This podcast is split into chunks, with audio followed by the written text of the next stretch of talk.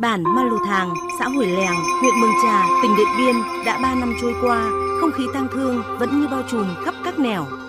Căn nhà gỗ nhỏ hoang vắng, cửa đóng then cài của ông Sùng Sái Dơ, dân tộc Mông, sinh năm 1950, u ám như mới có đám.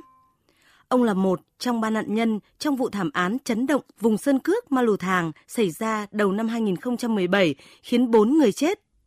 Chỉ vì tranh chấp mảnh đất nương mà từng nhát dao phát nương đã găm oan nghiệt vào bố mẹ và người em trai út.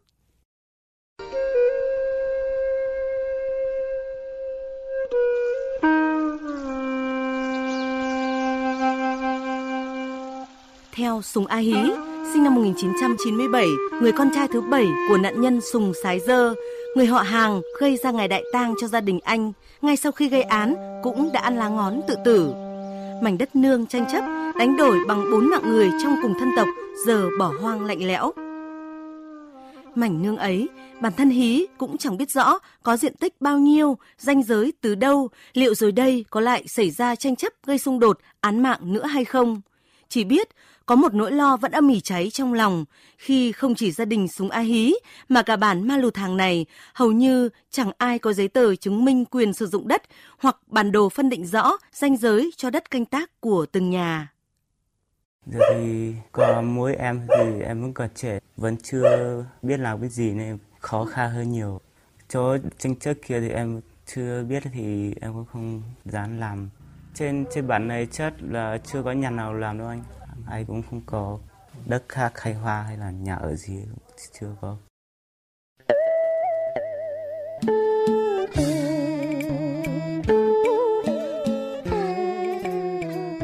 Bốn năm cũng đã trôi qua, làng cài, xã lâm giang, huyện văn yên, tỉnh yên bái vẫn chưa hết rúng động. Chiều ngày 12 tháng 8 năm 2015 cũng do mâu thuẫn từ tranh chấp đất nương rẫy, Đặng Văn Hùng, 25 tuổi, đã sát hại 4 người trong cùng một gia đình. Bất kể ai khi nghe chuyện đều bàng hoàng, không thể hiểu vì sao mà chỉ vì những tất đất nương đồi chẳng mấy đáng giá nơi bìa rừng mà hung thủ lại ra tay tàn độc đến thế.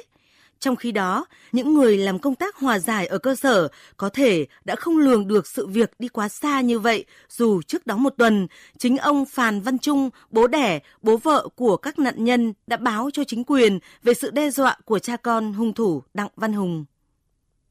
Mới giáo trường thôn mà là ông miệng được cấm không cho lấy. Trường thôn với thư hộ bảo là được rồi. Người nhà nhau thôi cứ sát nhau mà sống, bảo nhau mà sống có hai nhà trên rừng thôi. Đừng có làm to tát là cái gì.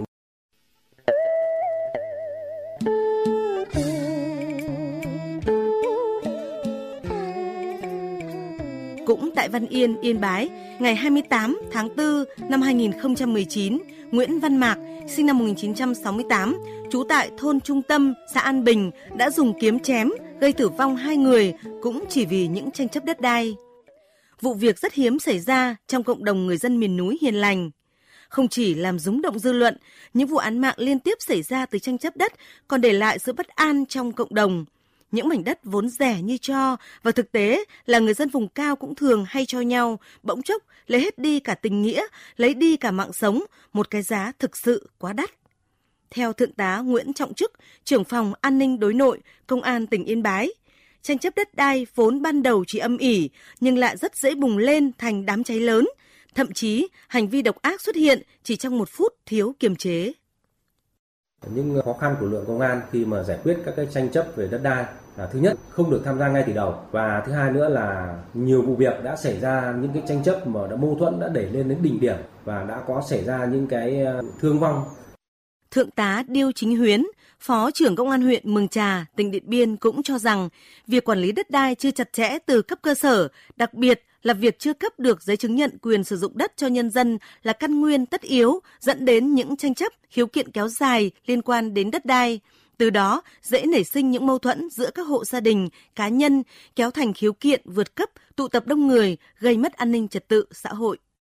Qua vụ việc của Ma Lù Thàng, chúng tôi xác định rằng đây là nguyên nhân dẫn đến những cái việc tranh chấp, dẫn đến cái án mạng. Vì bà con ở đây canh tác là chủ yếu là theo cái, cái, cái tập quán. Luân canh sau nhiều năm mới quay lại hết tầm này sang năm khác rồi quay lại canh tác cái đám đường cũ. Mà cái việc quản lý của chính quyền ở cơ sở về đất đai nếu mà chúng ta không không đo đạc không quy chủ thì mà dễ xảy ra cái việc tranh chấp mâu thuẫn sau này. Đất canh tác đặc biệt chủ yếu đất đường. Qua đó dễ nảy sinh cái tranh chấp để ảnh hưởng đến an ninh trật tự những vụ án mạng nghiêm trọng liên quan đến tranh chấp đất đai thời gian qua ở các tỉnh Tây Bắc đã cho thấy những hậu quả, hệ lụy khôn lường của việc không quản lý được đất đai, không cấp được bìa đỏ cho người dân ngay từ cơ sở.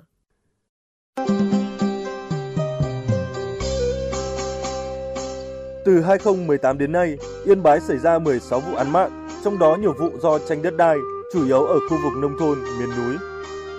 Tỉnh Điện Biên từ năm 2016 đến nay có hơn 40 vụ tranh chấp phức tạp về đất đai, trong đó gây chết 4 người tại bản Ma Lù Thàng, xã Hủy Lèng, huyện Mường Trà, bị thương nặng 6 người tại bản Long Dạo, xã Sipafin, huyện Nậm Pồ.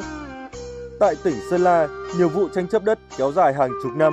điển hình như vụ tranh chấp đất giữa người dân bản Hủy Mi, xã Sam Kha, huyện Sốc Cộp, tỉnh Sơn La và người dân bản Na Su, Chua Ta A, B, xã Tìa Dình, huyện Điện Biên Đông, tỉnh Điện Biên, kéo dài tới 30 năm. Nhiều lần xảy ra ẩu đả, xô sát, đốt lán nương, thậm chí nổ súng nổ mìn giữa người dân hai bên.